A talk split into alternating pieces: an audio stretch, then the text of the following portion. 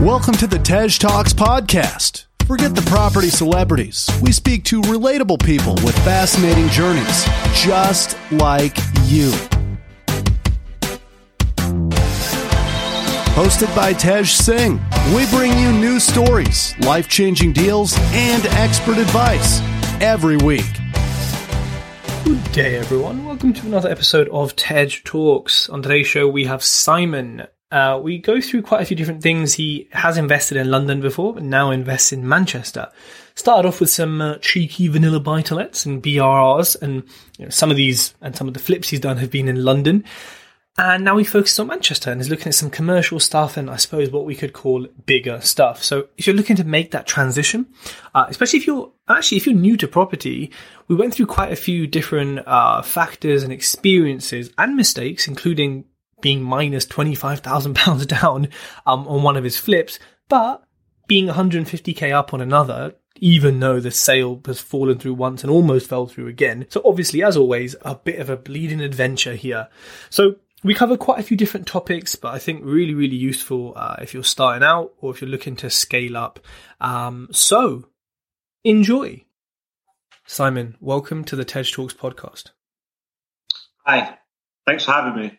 No problem. You know, today's going to be an interesting one because we're going to talk about your journey, but we're going to talk about London and Manchester because you invest in both places, right? Yes. So it's a lot to do with my location in the past. So I uh, originally lived in Manchester as a child. I moved to London for work, and as I started to invest in property, London was my home, so I invested on my doorstep. Um, but due to uh, starting a family, I made decisions in 2016 to move back to Manchester, uh, and really my focus has been more around purchasing new property in Manchester since since that point. Okay, so let's let's talk about that story then. So you moved to London for for work. Um, now, obviously, now you're in property. What were you doing for work, and you know what what made you look at property? Because as far as I know, you had a fairly good job. Yeah. So, um, sort of my my background was um, originally in finance. So I, I went to Durham University, graduated from there um, with a business finance degree, and like most university graduates, I wasn't sure what I wanted to do. I wasn't sure what I wanted to do before I went to university, but my dad at the time suggested you should do something in finance because you can get a well-paid job through that, and he he worked in accountancy before. Um, so I came out of university. I got um, a uh, nine month job at Barclays in Manchester, um, selling loans and credit cards and different types of bank accounts. And the idea was to save up to go traveling.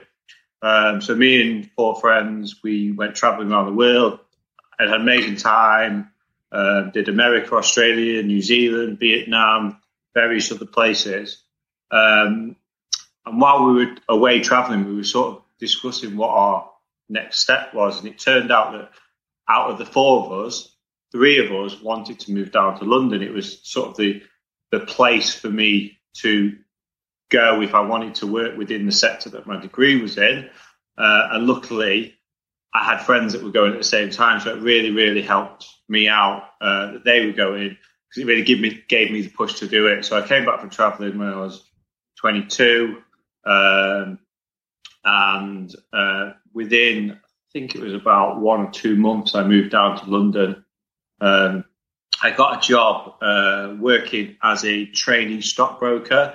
So it sounded like it was amazing. Um, like I was going to London, the streets were paved with gold. I'd be driving around in a Ferrari uh, for the end of my first year, uh, and everything looked rosy. But when I when I actually got there, it was uh, what they call uh, a boiler room where um, they are not, I guess, the most ethical. Um, the the uh, CEO um, used to come around with a golf club and used to hit on the back of your chair and be like, "Get on the phone." your, your job was to, if you've seen The Wolf of Wall Street, it was a bit like that, where your job was to literally call high net worth individuals. So they had a data sheet. You called them up. You tried to get information about what they held in the stock market, and then it was passed on to one of the senior brokers. We were all the younger guys, and we didn't we earned hardly anything. And then uh, there was these senior brokers who we were being told were earning hundreds of thousands of pounds. Um, I just thought this isn't the industry for me. There was no there was no like uh, midgets on spinning round like there was in Wolf of Wall Street, but uh, there was some strange shenanigans going on in, down there. Um, so anyway, how long ago was was that that kind of Wolf of Wall Street job? Pardon? How long ago was that job in the Wolf of Wall Street? Basically, uh, two thousand and six, so fifteen years ago now. Wow, it a long time ago. So I mean, I, I thought this was a great job when I went down there. It wasn't. Um, I left there and thought, right, I'm going to get a more serious job now, and I moved into uh, working for a company called State Street, who were a global investment bank um, we our head office was in Boston. Uh, we had uh, a building in Canary Wharf, um, so we had our own building there. And um, I, I, worked for the asset management part of the firm. So effectively, what we were doing is we looked after the pensions of big blue chip companies. Um, so some of our clients were like Royal Bank of Scotland, Nestle, they would get their pension pot for their employees and they would give it to us and we would invest it in the stock market. At the time when I, when I was there, I think we had like 1.7 trillion assets under management as a group. So it was like ridiculous money. Um, I started off as a junior, sort of settling trades, and what would happen is a, uh, someone would buy a, one of the traders would buy a stock, and it would be my responsibility to make sure that trade settled correctly within the correct time manner.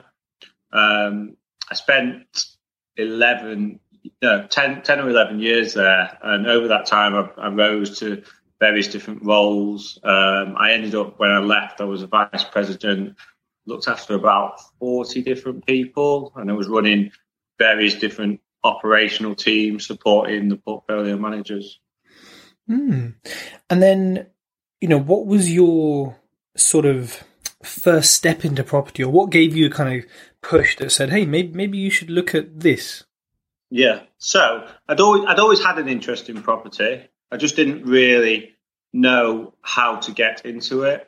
Um, I didn't have any family members who had invested in property before, and there wasn't really anybody that I could speak to, so so to speak. There wasn't there wasn't like the Instagram community that they have nowadays. I don't think there was even Instagram back then.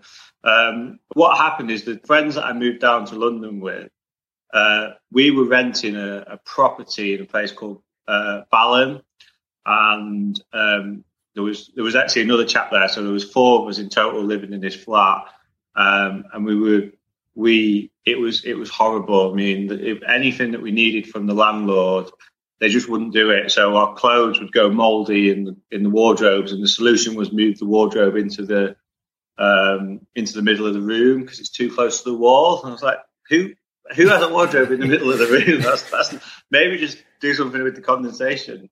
Um, so I was lucky enough that I was in a well-paid job. I'd managed to save up to buy uh, a property, um, and I made the decision to buy a property in East London.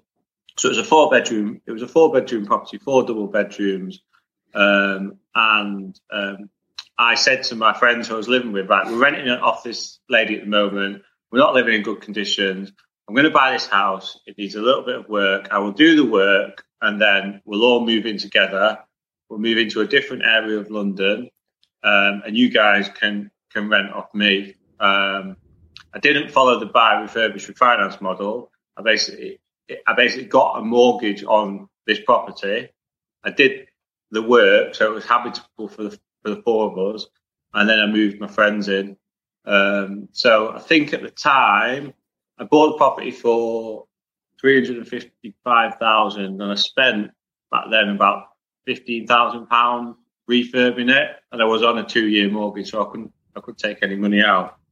My mortgage cost uh, was on a repayment mortgage was just under a thousand pounds, and then my friends were paying me four hundred and fifty pounds per room.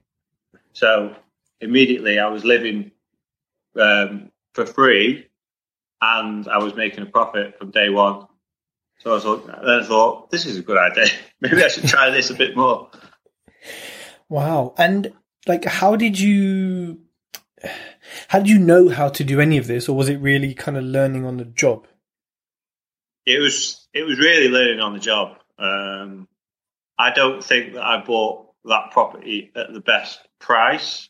I don't think that if, if I'd have done a BRR on it, it wouldn't it wouldn't have worked, and I wouldn't have known that when I bought it. I didn't really do any sort of due diligence. I didn't have any idea on how much it costs to put a kitchen in, put a bathroom in, to decorate a house.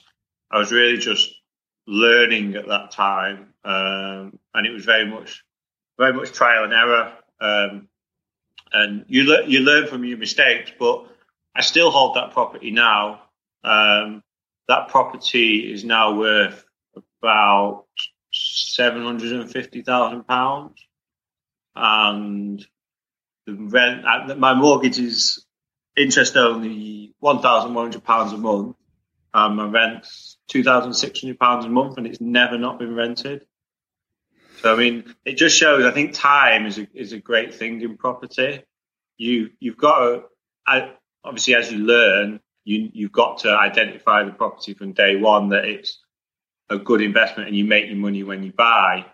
But in your early days, sometimes you do make mistakes. If you hold on to that property long term, it's gonna go in the right direction. I think you look at the, the forecasts that we're seeing at the moment for property prices over the next few years. You buy something now, it, it might be 20, 30% higher by uh, 2026. Yeah, no, I agree. And then, you know, from that point onwards, obviously you had this this project, and it it worked out, and you know, and obviously now it's even better over time. What, like, from then onwards, what was your sort of approach or strategy, and how did that then combine with the job?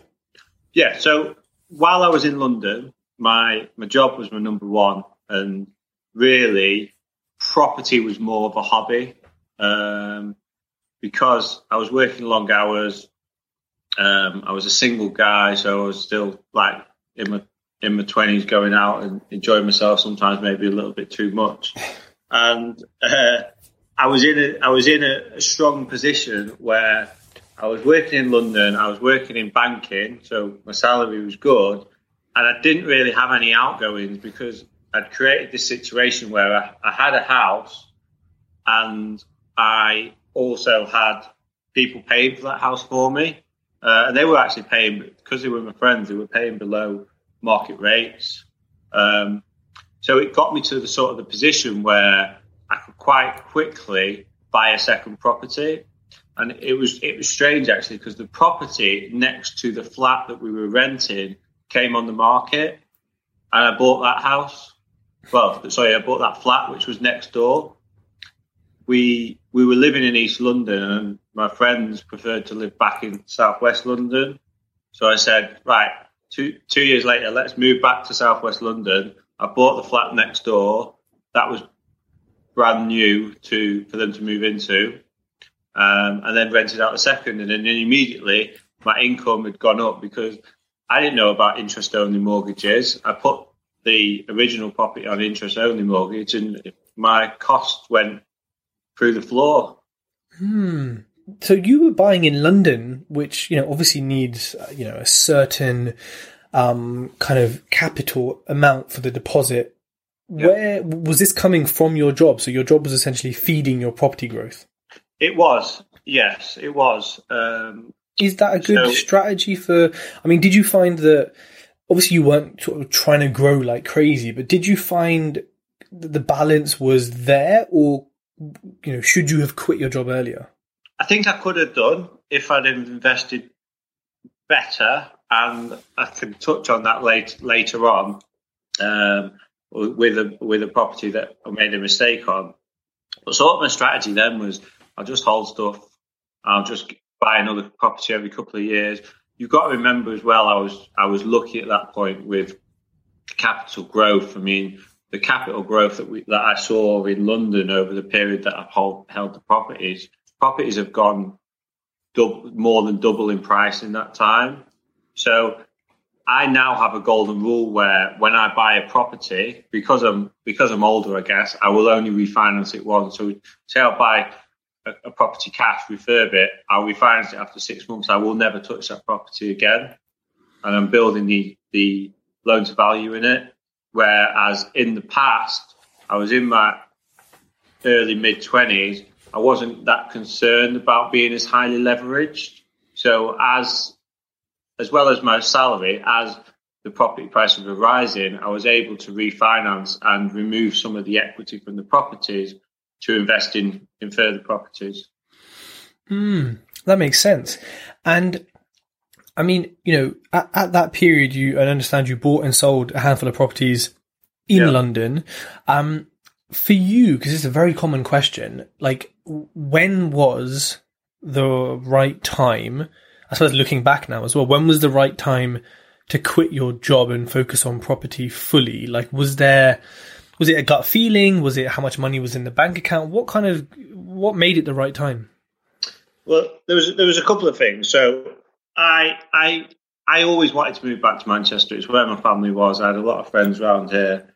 I didn't think that London was the place to have children. Um, and I'd made a decision sort of when we ha- when we have children um, that we should move back back up north. Now it came to the point in in 2016 where I was able to. I had low mortgages on on I think three different properties in London, and um, I was able to extract quite a bit of cash out of each of those three properties. At the same time, in well, a couple of years before, in July 2014, I bought a property to move in with. It was when I moved in with my girlfriend at the time. Um, we bought it. Well, I bought it for four hundred eighty-five thousand pounds, and um, I spent just under twenty thousand pound refurbing it. It was a one-bedroom flat, and I managed to convert it into a two-bedroom flat and put a bathroom on. We then we lived there, and when we moved back to Manchester, I sold it. I sold it at six hundred and ten thousand pounds. So that was sort of part of the strategy. To I knew that I knew that my plan was to move back up north. I knew this property, in particular, that we were living in, was a bit of a cash counter to help that happen.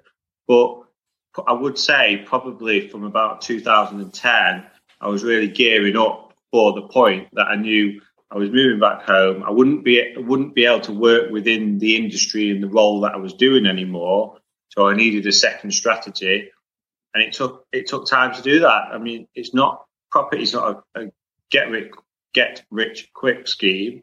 You've got to take your time, build your portfolio slowly. You're not going to make a lot of money off one or two properties, um, and you've got to have your your longer term goals. I mean, a lot of people say you've got to have one year goals. I think that's great to have one year goals, but it's often important to look at the bigger picture. Where do you see yourself in five years' time? Where do you see yourself in 10 years' time?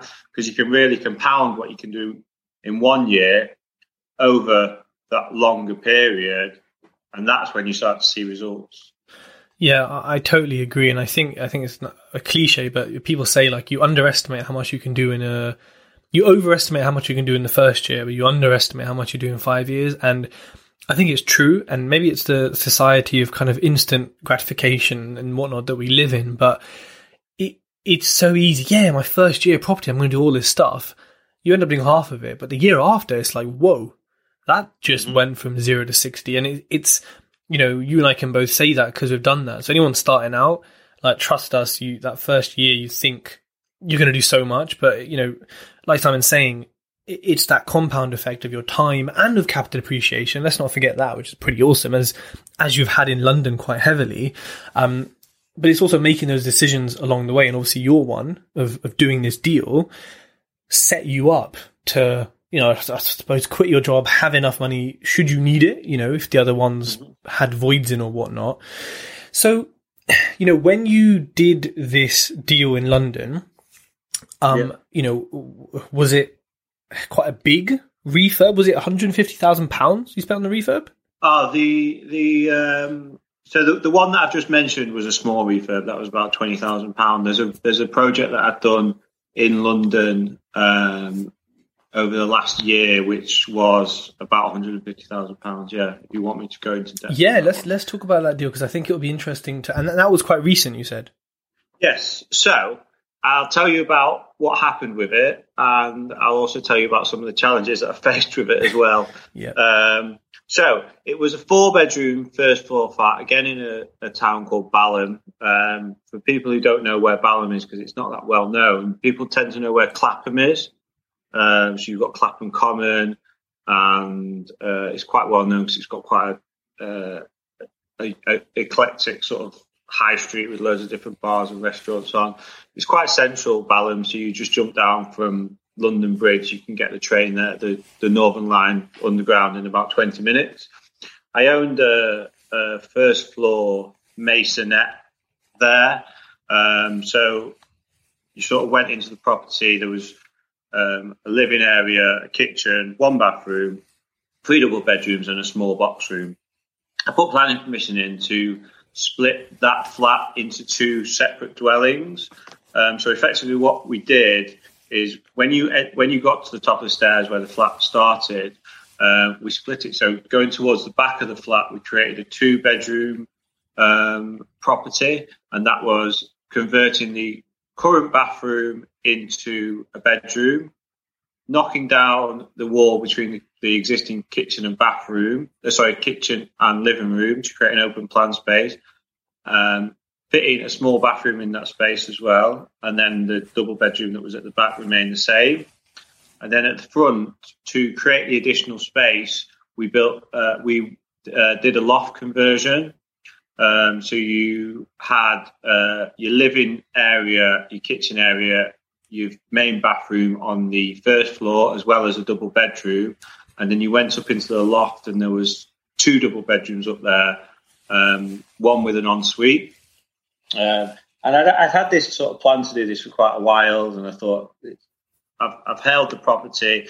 I love, I, I, hate selling properties, but I thought if I do this work, I need, I need to sell um, because it's it's the best way forward.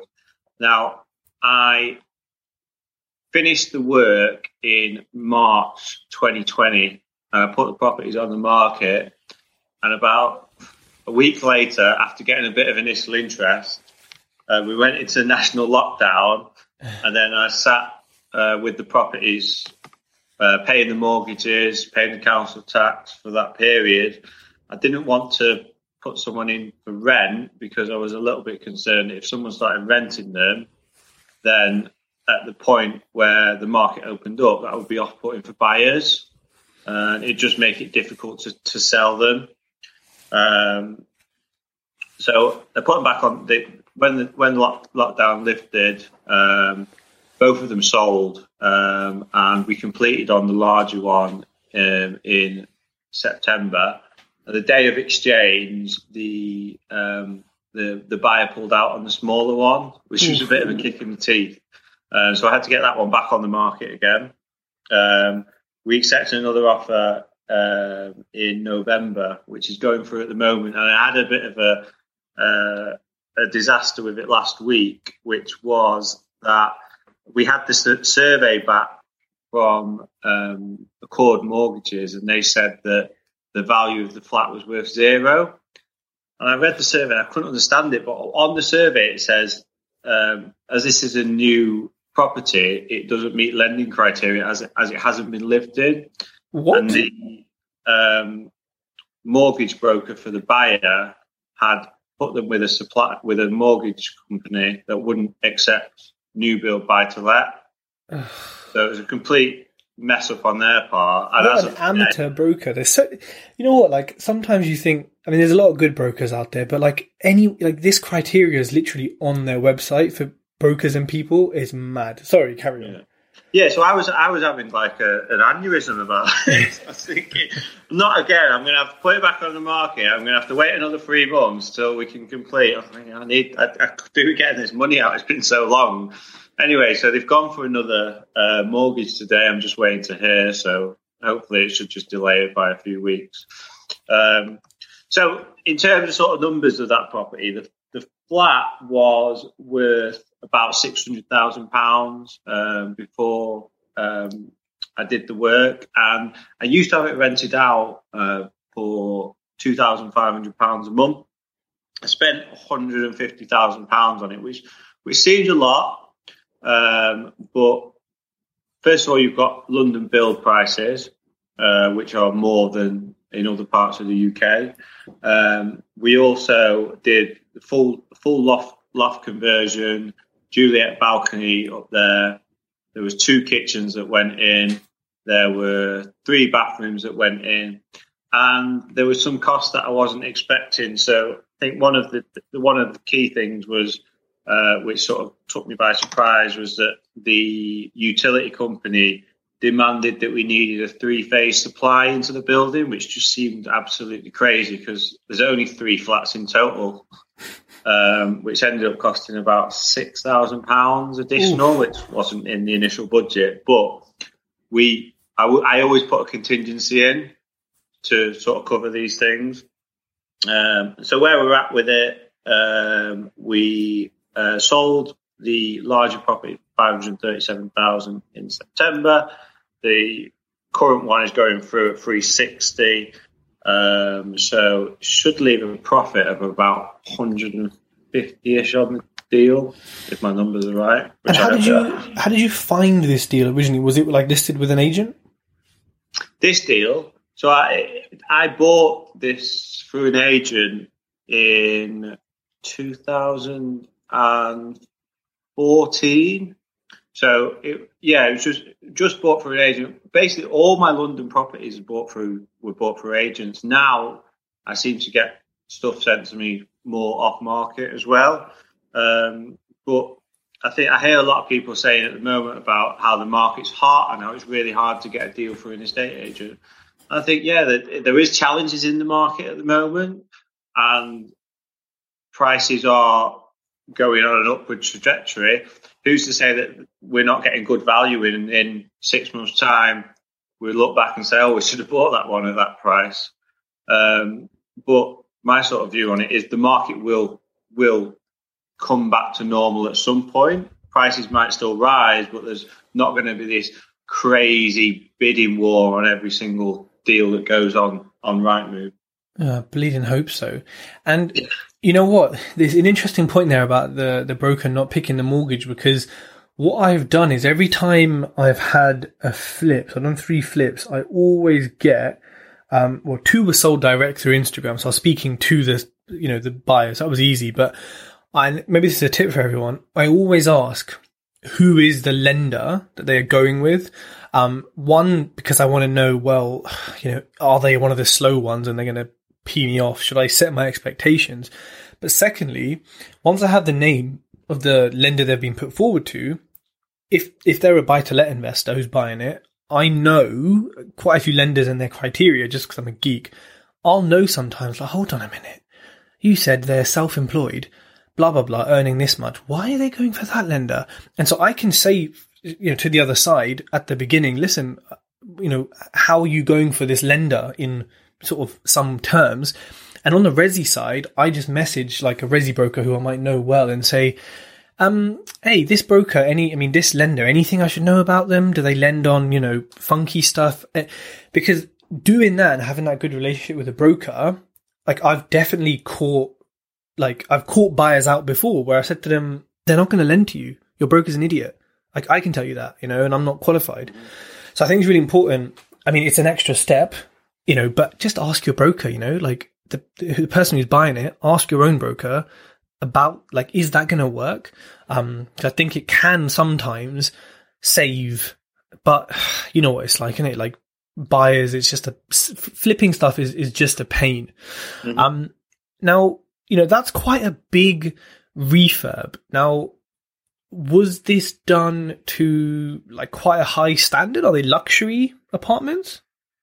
Yeah, so it was done. It was done to a high standard. I think the sort of market and the demographic of the of the area um, that the properties are in demanded a, a higher standard. Um, and I sort of have two two sort of ways that I do things. So with um, if I'm doing a property for to rent out, it'll obviously go at a lower standard than if I'm doing something for uh, a flip.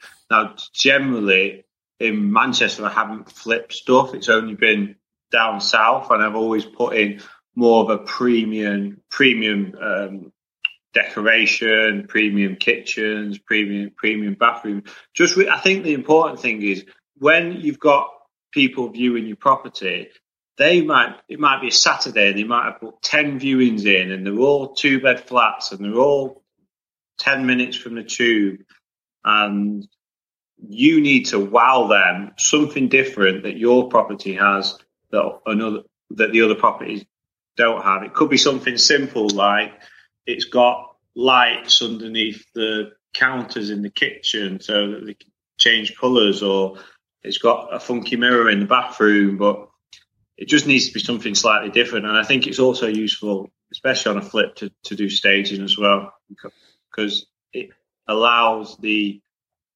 the purchaser to really feel how it would feel to them as if it was their home. Yeah. Those are really good points. That you know, I've made the mistake of not doing those extras on a flip.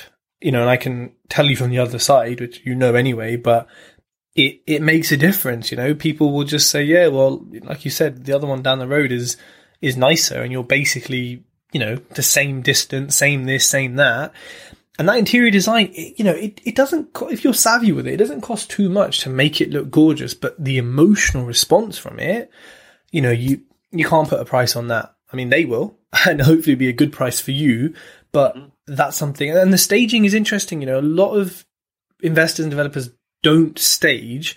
I mean, could you talk me through maybe the cost of staging and I don't know if there's a return on that? Like if, if, if you got feedback on the staging in particular, or if you think it's worth it based off, I don't know, feedback or an increased offer?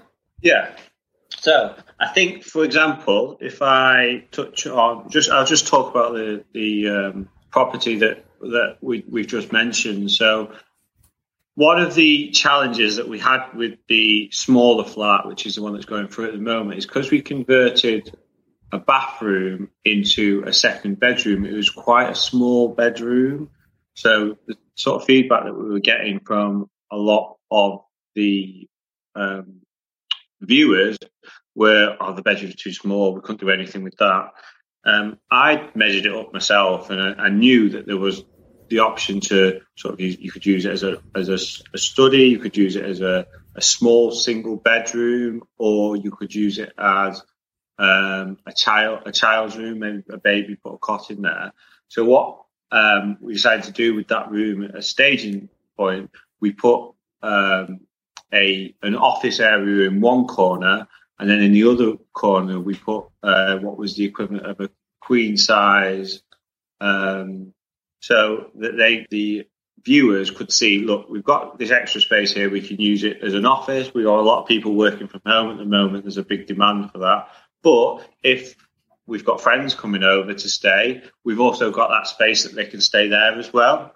Um, I think it's a minimal cost when you're thinking about the cost of a, of a sale as well.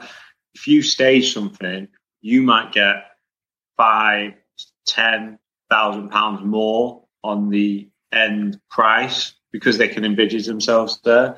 Um, and I'm not sure off the top of my head how much I paid for for staging. I've not got the details here, but I think it was around five hundred pounds in total. I mean, that's that's cheap, you know. Um, to get, I mean, look, even to get a thousand pounds more on it, that's still double what you paid.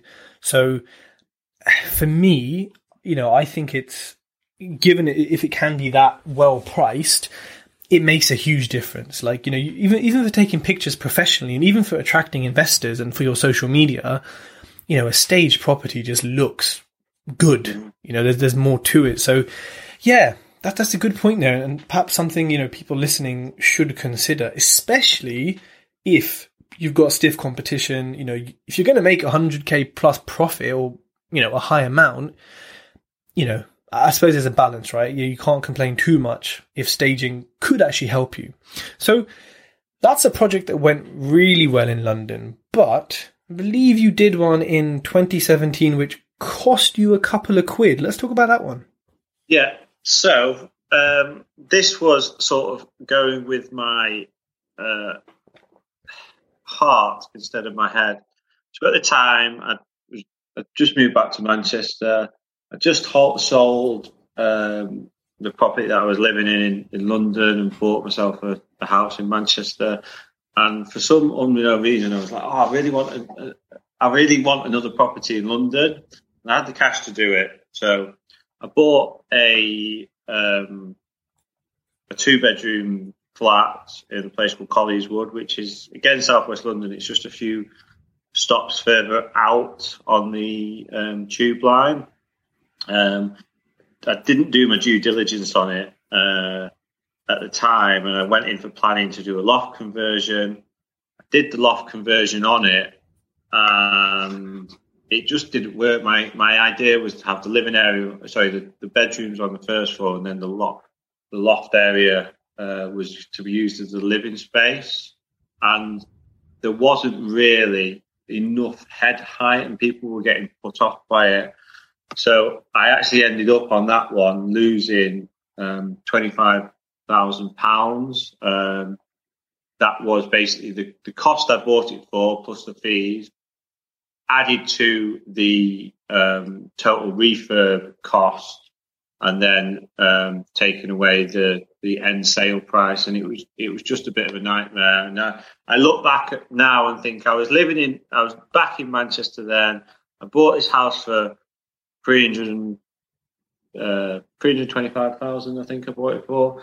I spent a, a good chunk of money on it. Why or why did I not just buy five, six, seven terraced houses in and around Manchester and do the BRR model, and then now I'd just be sitting on uh, a significant amount more of passive income coming in every month. So I think sort of my my lessons learned from that is you've got always got to do your due diligence. You've got to really know what you're entering in and understand what you're entering into before you you part with that cash. I mean when you when you're investing in property, the numbers are so high, and that's that's even if you if you buy a hundred thousand pounds house, you're risking a lot of money.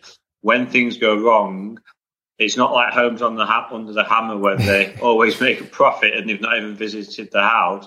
You will you will make losses. Luckily, that was the one and only time that I have made a loss.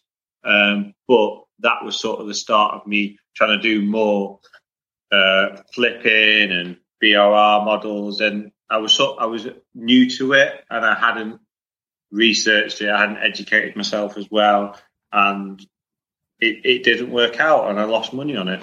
And you never want to lose money.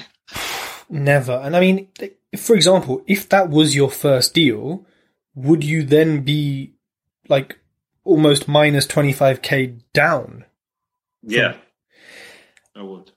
And I mean, it's it's quite different, isn't it? When you put it into perspective, like say you got deals going on, you did you did one with 150k profit, you got a portfolio cash flowing. You can kind of you don't want to, but you can sort of withstand the loss and you can mm-hmm. financially balance it. But I suppose people listening need to think they don't know what they're doing and their deal analysis is not 10 out of 10, how are people going to cope with being 25k down.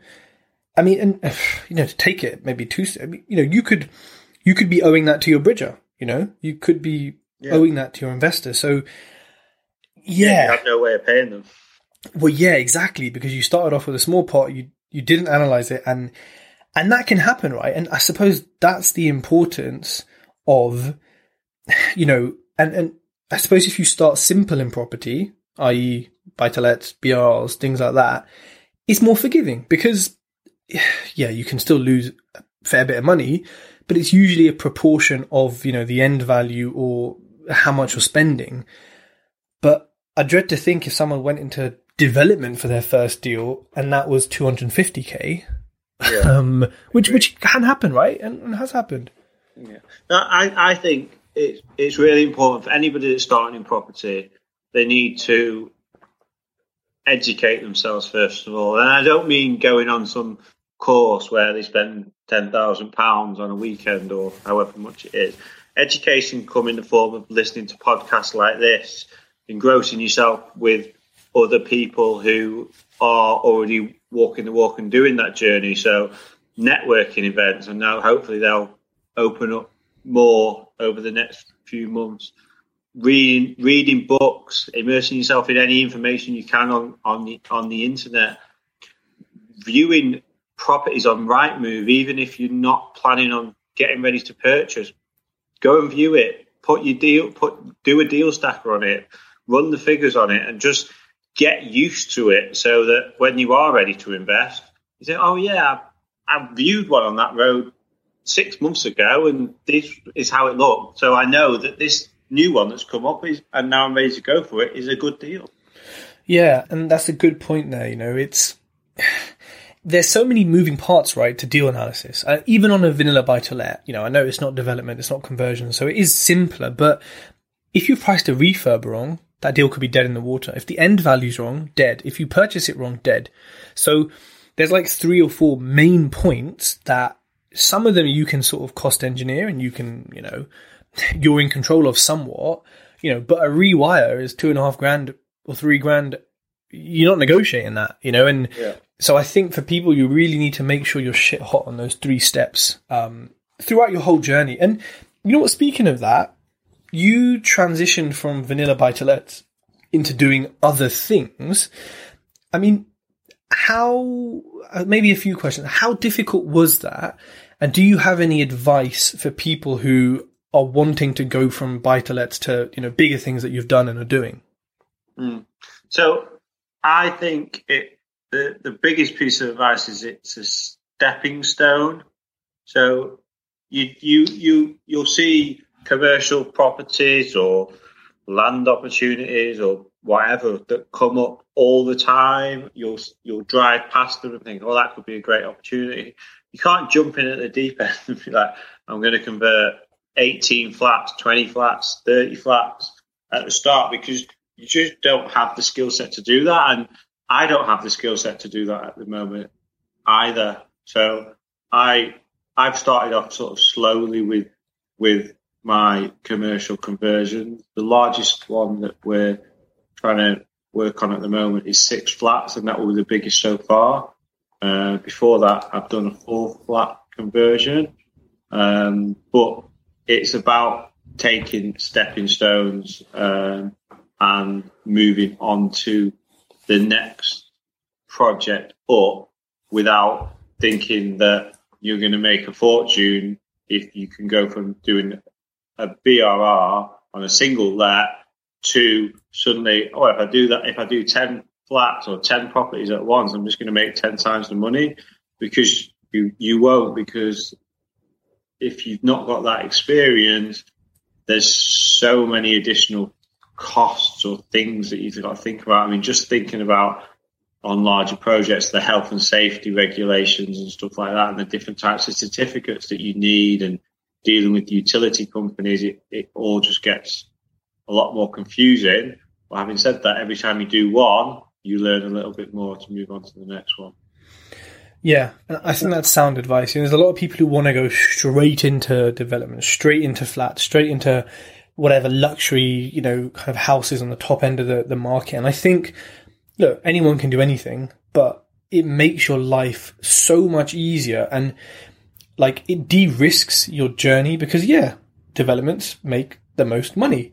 Um, but they're also the riskiest, right? More money, more problems. So by starting small, you do what we all need to do in property all the time, which is de-risk it. I mean, deal analysis. It's just de-risking it, right? To make sure that mm-hmm. it comes out with a result.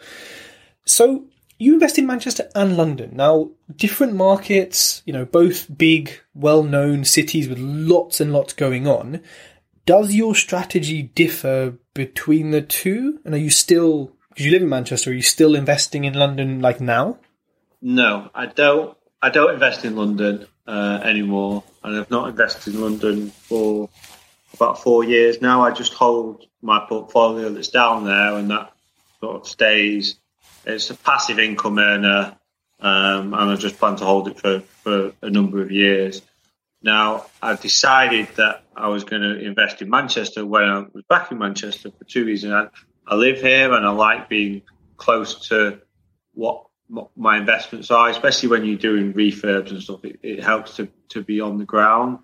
Um, I also know know the area well. Um, having grown up here and spent the first 20, 20 years of my life living here, and I just think Manchester is a great a great area to invest in. I think there's it's come a long way over the last ten or fifteen years. There's been a lot of uh, gentrification in certain towns. There's been a lot of money pumped in by councils, not not only in the city centre but in the suburbs as well. That really uh, um, regenerated the high streets and uh, and pushed a lot of more money into into those smaller smaller towns. And I think there's going to be quite a, a good amount of capital growth over the coming years. Um, sort of my strategy at the moment is I am doing a few commercial um, conversions, but I do also love uh, a vanilla buy to let. Um, I've got one, for example, that should hopefully complete next week, which is just a, a, a BRR refurb. And I think I just love doing that, and I love creating um, family family homes and uh, turning an unloved house into something that, that people can enjoy and live in for many years. Yeah, no, I agree. Good old BRRs, love them. And your portfolio now is just shy of four million pounds. Is that correct? Yes, that's right. Most so, of it's held in my uh, personal name, and then I set up uh, a company just due to the government tax changes in 2019. I don't think I'll buy in personal anymore. I think everyone should go through a company from mm. now hmm. on. And have you used investors on the journey, or has it been your cash from profit and savings and recycling? So the majority of um, the majority of the, the uh, properties that I purchased have been through my own cash. I have um, used um, a couple of investors in the past. Um, also, with the properties, some of the properties I'm buying through a company, I have uh, a partner who who I buy them with. Um, I think in terms in terms of investors, the best way of getting investors is networking, getting your brand out there, and talking about what you're doing. I joined Instagram in August last year, I think it was, and it's been a massive eye opener to me. I wasn't aware that there was all these people on there talking about property, and I think it's a really, really good community. And if you serious about property, it's you should get on Instagram and start following some of the many accounts on there. Um, but also, if you're serious about raising finance, you need to make a paper trail uh, for yourself. And it's very much like your CV. If you're applying for a job, you want to show what you've done. If you can, if someone asks you what you've done in the past, and you can show, right, there's 300 posts I've made about different projects that I've been working on, you you immediately credible. I agree, and you know, Instagram. Do you think it is the best platform for property investors to use if they were just going to use one? I think so, yeah, because property is very much about the aesthetics, about showing what a house looked like, what what it looked like when you bought it, what it looks like now, and obviously it's a it's a photo and video sharing uh, website. So I think some people do use LinkedIn. I found LinkedIn is a bit more sort of corporate side of things. I think Twitter's a bit of a, a black hole, and Facebook's more for showing pictures of dogs and babies. I think. Everyone loves a cute dog and a cute baby. Yeah. Um, for me personally, I mean, I, I the only I, I, have I've had social media personally um, on all different platforms, but the only one that I use uh, for posting about property is um, Instagram, and then I'm a member of uh, a number of different sort of property networking groups as well, which I find useful because you get to meet other property investors. You can you can find out, you can learn stuff about different strategies or what people have done in the past. Makes sense. And last question before we close off. What are the biggest three mistakes you have made in your property experience so far? I have to think about that one. So, biggest three mistakes. Um, I think the first one is not doing enough due diligence on a deal. I can't stress enough that it's important to do your due diligence, understand your area, know your numbers, know who your prospective tenant is or who your prospective purchaser is. You want to go into any property deal with your eyes wide open, and if you don't do if you don't do that, then you're setting yourself up um, for a fall. Um, my another mistake that I've made is not buying property, uh, where there's opportunities that I could have done in the past, and I ummed and ahed over them, and maybe didn't go for them. You sort of time, you get hindsight, and you see that yes, that was a that was a great deal, and obviously you can't you can't do every deal that comes across your plate, but you've got. But I think I would I look back and think there are opportunities that that I that I've missed out on and that I should have focused on, and uh, and I could have built I could have built at a quicker rate. I think as well when I was in London. Um, and then I think the third thing, which is a mistake which you need to focus on is you need to make sure that you've got that power team in place, which I have in place now, but I didn't have it in place or I was let down by some of the power team in the past. So by power team, I mean you need to have a really good solicitor in place, you need to have a good architect in place, you need to have a good mortgage broker in place, and you need to have all your key tradespeople in place as well, so that if an opportunity arises, you've got people that you can go to and act quickly on it. And the same, if you've got a property and there's a problem, you've got someone that you can trust that can go around straight away. There's no point in searching the internet for a, for a plumber at 11 o'clock at night because you might be sending someone round to your tenant's property who doesn't know what they're doing and they're going to mess it up. So really important, get those, get those people in place that, that you can trust.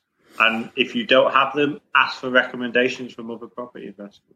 I agree. Great tips. A little curveball question. If you could have dinner with anyone, dead or alive, which two people would it be and what would you eat?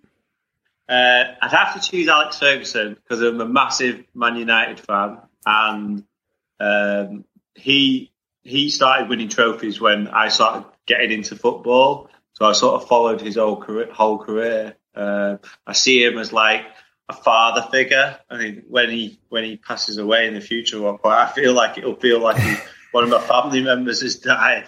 Um, so I'd love to I'd love to meet him and, and, speak to him and talk about his his career. Not only like discuss like football and the team that he's managed and the players that he's worked with, but he was a great leader and really knew how to get a team to work together. His communication skills, maybe sometimes shouting a bit too much.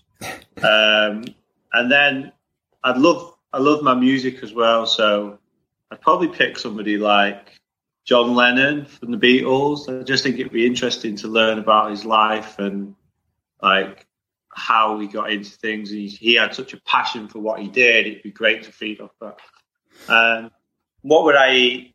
I'll go for a uh, fillet steak with um, chips and bone marrow with it as well.